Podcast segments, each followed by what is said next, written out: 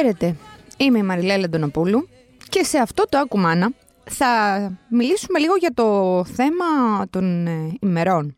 Πριν περίπου μία εβδομάδα, ο Πρωθυπουργός, ο Κυριάκος Μητσοτάκης, προανήγγειλε ένα μέτρο σχετικά με την ε, επέκταση του ωραρίου των δημοτικών σχολείων και των παιδικών σταθμών, των δημοτικών παιδικών σταθμών, έτσι. Μέχρι τώρα τα σχολεία και οι παιδικοί λειτουργούσαν μέχρι τις 4, αν δεν κάνω λάθος. Ε, σύμφωνα με το νέο μέτρο, το οποίο πάει για άμεση εφαρμογή, όπως είπε, το 4 θα γίνει 6.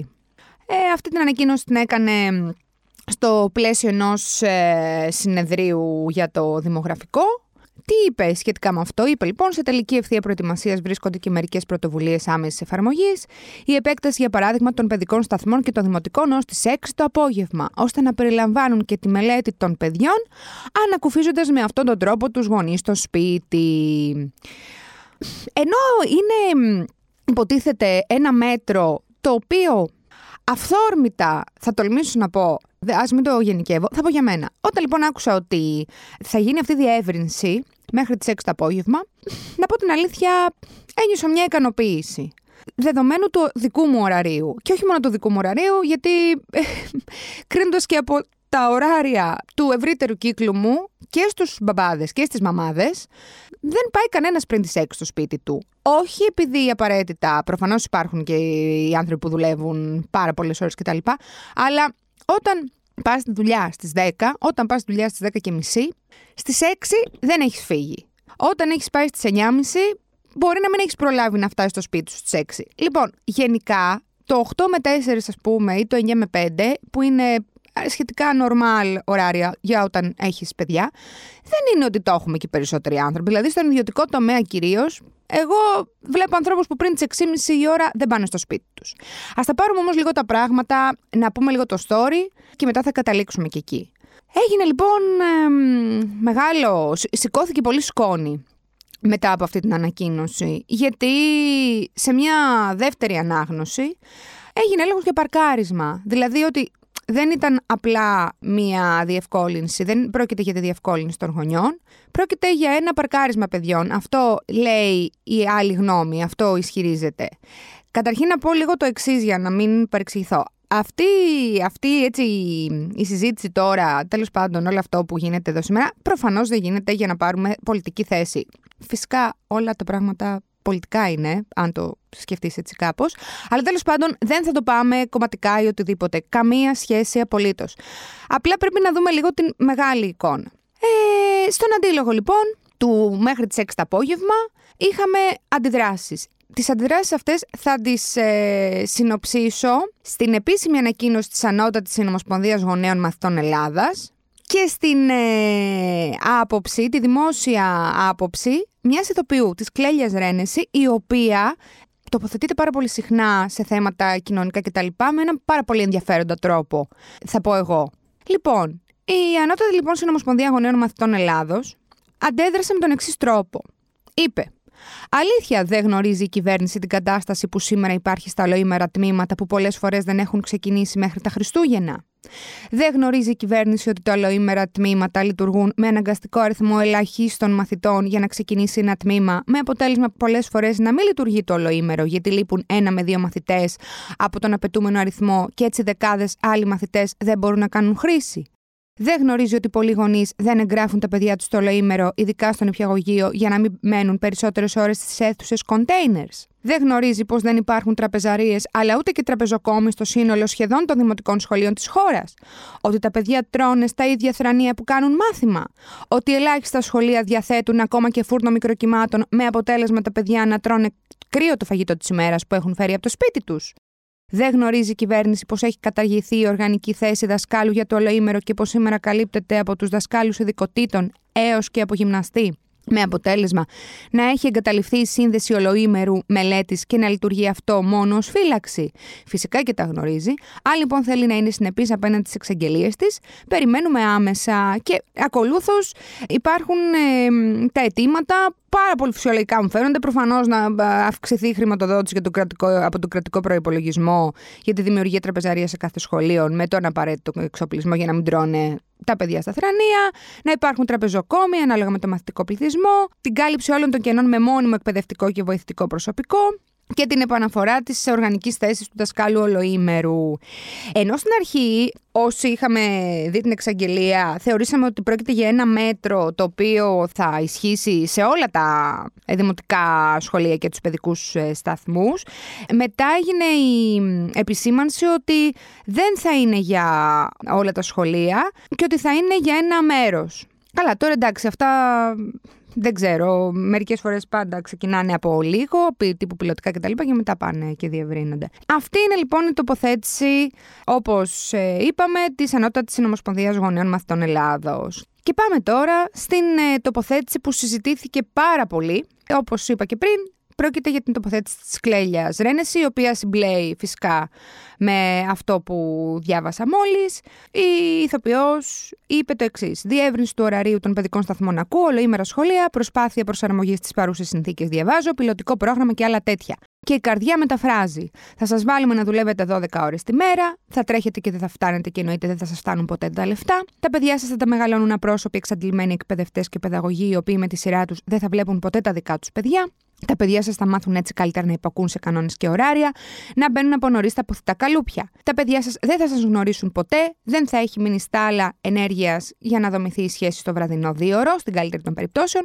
Δεν θα σας πάρουν το σθένος, την αγκαλιά, τη συγχώρεση, τη ζεστασιά που χρειάζεται στην καθημερινότητά τους για να δομήσουν τον εαυτό τους. Έτσι θα είναι πιο εύκολα διαχειρίσιμα σωστά εργαλεία του κράτους. Και σε λίγες γενιές μας βλέπουν να γεννάμε παιδιά από νομικό καθήκον, να τα παραδίδουμε από το μευτήριο και να πηγαίνουμε κεφάτες πίσω στη δουλειά μας. Μετά κλείνω τα μάτια μου και ονειρεύομαι έναν κόσμο, γράφει η Κλέλια Ρένες. Είναι έναν κόσμος που όταν μια γυναίκα γεννάει, όλη η γειτονιά, όλη η οικογένεια, όλη η κοινωνική δομή είναι στο πλευρό της μέρα νύχτα μπλα μπλα μπλα και καταλήγει ε, ότι ένα κράτος, ονειρεύεται ένα κράτος που η παιδική σταθμή δεν θα είναι πάρκινγκ παιδιών αλλά χώρια πέρα της δημιουργίας, χώροι κοινοτικοί και κυκλωτικοί, που οι γονείς φτιάχνουν μια μικρή κοινωνία μεταξύ τους, που το κάθε σπίτι προσφέρει και κάτι από το σύνολο, που στέκονται ενωμένοι στις αποφάσεις και υποστηρίζουν τους λιγότερο τυχερούς. Επικοινωνία, κατανόηση, αλληλοφροντίδα και έτσι τα παιδιά θα μάθουν να μοιάζουν σε εμάς και θα συνεχιστεί η μαγεία. Λοιπόν, ο τρόπος με τον οποίο τοποθετείται η Κλέλια Ρένε είναι ο τρόπος που έτσι κι αλλιώς τοποθετείται. Είναι πραγματικά κάθε φορά που διαβάζω κάτι που έχει γράψει και εγώ κλείνω τα μάτια και ονειρεύομαι κάτι ιδανικό, κάτι ιδεατό, κάτι πολύ μακριά από την πραγματικότητα. Και πώς προσγειώνεσαι πιο απότομα στην πραγματικότητα διαβάζοντας τα σχόλια που έχουν κάνει για αυτό που είπε, αλλά δεν έμειναν σε αυτό που είπε. Κάποιοι, και όχι λίγοι, γι' αυτό το αναφέρω και εγώ, θεώρησαν ότι ήταν πολύ cool και πολύ έτσι, πώς να το πω, εύστοχο και ο καλύτερος τρόπος που μπορούσαν να σκεφτούν το γεγονός ότι μιλάει κλεγιαρένεση που έχει τόσο μεγάλο στήθος. Δηλαδή κάπως άρχισαν να την κρίνουν, να επικρίνουν αυτό που είπε και το κάνανε έτσι κάπως χο, χοντροειδώς ε, ως πολύ, ε, ρίχνοντας ότι όταν το παίζει επαναστάτρια, έκανες καριέρα με το στήθος τέλος πάντων. Ε, τώρα τι σχέση έχει η επέκταση του ολοήμερου με το στήθος της κλέλιας Ρένεση, δεν μπορώ να το καταλάβω. Ε, βασίζει, λέει, το εισόδημά σου στο στήθος. Δεν θέλω να πω την άλλη λέξη. Δεν περνάει το αφήγημα. Καλά τα λέει η, η κλέλια που έχει μεγάλο στήθος κτλ. Αλήθεια, δεν κοιτάτε τα δικά σας τα, τα βυσιά από το να κοιτάτε το στήθος. Δηλαδή, τι είναι αυτό το πράγμα. Χάνετε το νόημα. Λοιπόν, πάμε λίγο να πάρουμε τα πράγματα από την αρχή. Η αλήθεια έχει δύο όψεις πάντα. Αν θέλετε να τα πούμε τα πράγματα έτσι λίγο με ισορροπία. Από τη μία, σίγουρα το να υπάρχει δυνατότητα να αφήσεις το παιδί σου όχι από τις 8 μέχρι τις 6. Δηλαδή, δεν νομίζω ότι θα υπάρχει κάποια τέτοια υποχρεωτικότητα. Όχι, δεν νομίζω. Είμαι σίγουρη ότι δεν θα υπάρχει κάποια τέτοια υποχρεωτικότητα να το πηγαίνεις τύπου 8 ώρα το πρωί και να το παίρνεις 6 ώρα το απόγευμα. Φαντάζομαι ότι μπορεί να το πηγαίνεις και μία άλλη ώρα. Τώρα μπορεί να το πηγαίνεις μέχρι τις 9 ε, στους παιδικούς. Εν πάση περιπτώσει, ούτε να το παίρνεις στι 6. Απλά θα υπάρχει δυνατότητα να το παίρνεις μέχρι τις 6. Κάτι που δεν υπάρχει μέχρι τώρα.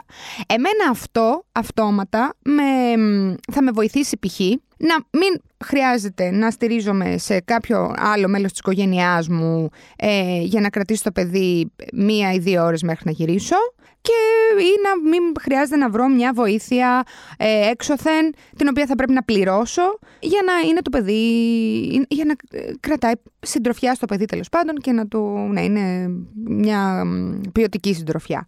Αυτό είναι το ένα πράγμα. Και εκεί στηρίζεται και το γεγονός ότι πραγματικά ένιωσα κάποια ικανοποίηση ακούγοντας σε πρώτο στο επίπεδο, ας πούμε, το αντιδρότα με, με αυτό το μέτρο. Η αλήθεια είναι όμως ότι το πώς γίνεται αυτό, δηλαδή το πώς ένα παιδί θα κάθεται μέχρι τις 6 το απόγευμα σε ένα περιβάλλον. Δηλαδή δεν μπορείς να διευρύνεις το ωράριο του παιδικού ή του δημοτικού και όλα τα άλλα να τα αφήνεις ίδια κάπως αυτό το πράγμα πρέπει να είναι λίγο αλλιώς. Δηλαδή, πράγματι, τα περισσότερα, οι παιδικοί, οι δημοτικοί, είναι μέσα σε containers. Πράγματι, πρέπει να δεις ότι τι θα γίνει με αυτό το ολοήμερο δάσκαλο. Υπάρχουν ορδές ανθρώπων εκεί έξω, οι οποίοι είναι, πώς το λένε, είναι δάσκαλοι, καθηγητές κτλ. Οι οποίοι είτε είναι, δεν μπορούν να βρουν δουλειά με τίποτα, είτε είναι, πώς το λένε, ορομίστοι. Ότι... Δηλαδή, ε, εδώ πέρα έχουμε το εξής πράγμα. Πάμε να φτιάξουμε κάτι και πάμε να το φτιάξουμε πάλι από ε, κάπως επιφανειακά. Αν λοιπόν αυτό το μέτρο μέχρι τις 6 το απόγευμα συμπληρωθεί και από κάποια άλλα πράγματα, ναι, τότε σίγουρα θα γίνει όπως πρέπει. Απ' την άλλη μεριά όλοι ξέρουμε, όσοι έχουμε παιδιά σε αυτές τις ηλικίες, ότι κακά τα ψέματα στους δημοτικούς παιδικούς σταθμούς και στα δημοτικά σχολεία, τα περισσότερα πράγματα είναι στη διακριτική ευχέρεια των παιδαγωγών. Και αυτή είναι μια διαφορά με τα ιδιωτικά. Και η αλήθεια είναι ότι γι' αυτό και πολλοί ε, γονεί, χωρίς να έχουν και την φοβερή οικονομική δυνατότητα, στο τέλος της ημέρας επιλέγουν τους ιδιωτικούς, γιατί αν δουν και κάτι που μπορεί να είναι στραβό, σου λέει: Εγώ πληρώνω. Τώρα να τα πούμε ανοιχτά, έτσι. Ενώ στο δημόσιο δεν μπορείς να κάνεις και πολλά πράγματα. Άρα τι σημαίνει αυτό, ότι κάπως θα πρέπει να αξιολογείται όλο αυτό το περιβάλλον. Δεν λέω ότι δεν γίνεται, αλλά υπάρχουν μαρτυρίες γονέων που λένε ότι ξέρεις τι, ναι, είναι πώς θα σου κάτσει, είναι σε ποιο δημοτικό θα πετύχεις, σε ποιο δάσκαλο θα πετύχεις. Αυτά τώρα ισχύουν. Δεν είναι, λέμε κάτι. Το ακούτε πρώτη φορά. Εντάξει, η αλήθεια είναι ότι δεν ξέρω αν θέλω να καταλήξω κάπου ακριβώς.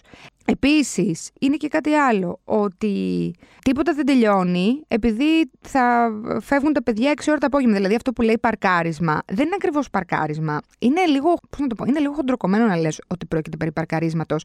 Γιατί έρχεται και πάει και κολλάει πάνω σε αυτές τις περίφημες τύψεις των γονιών και ειδικότερα της μάνας, που επειδή η μάνα δουλεύει, γιατί τι να κάνουμε τώρα, κακά τα ψέματα, δεν είναι όλες οι δουλειές.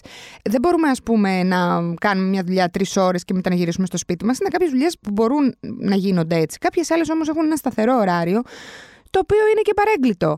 Οπότε, όταν λέμε ότι α, θα πας να παρκάρεις το παιδί μέχρι τις 6 το απόγευμα, λίγο ενοχοποιείται σαν επιλογή. Το οποίο και αυτό δεν είναι σωστό. Γι' αυτό σας λέω ότι είναι μια κατάσταση που έχει πολλές ε, πλευρές. Αν θέλουμε τώρα να καταλήξουμε κάπου, γιατί πραγματικά μπορώ να μιλάω πάρα πολύ ώρα για αυτό το πράγμα, είναι το εξής ότι το καλύτερο απ' όλα είναι να υπάρχουν επιλογές. Γιατί δεν κάνουμε όλοι μία δουλειά συγκεκριμένη ή δεν έχουμε όλοι ένα συγκεκριμένο ωράριο ή ένα συγκεκριμένο τρόπο ζωής.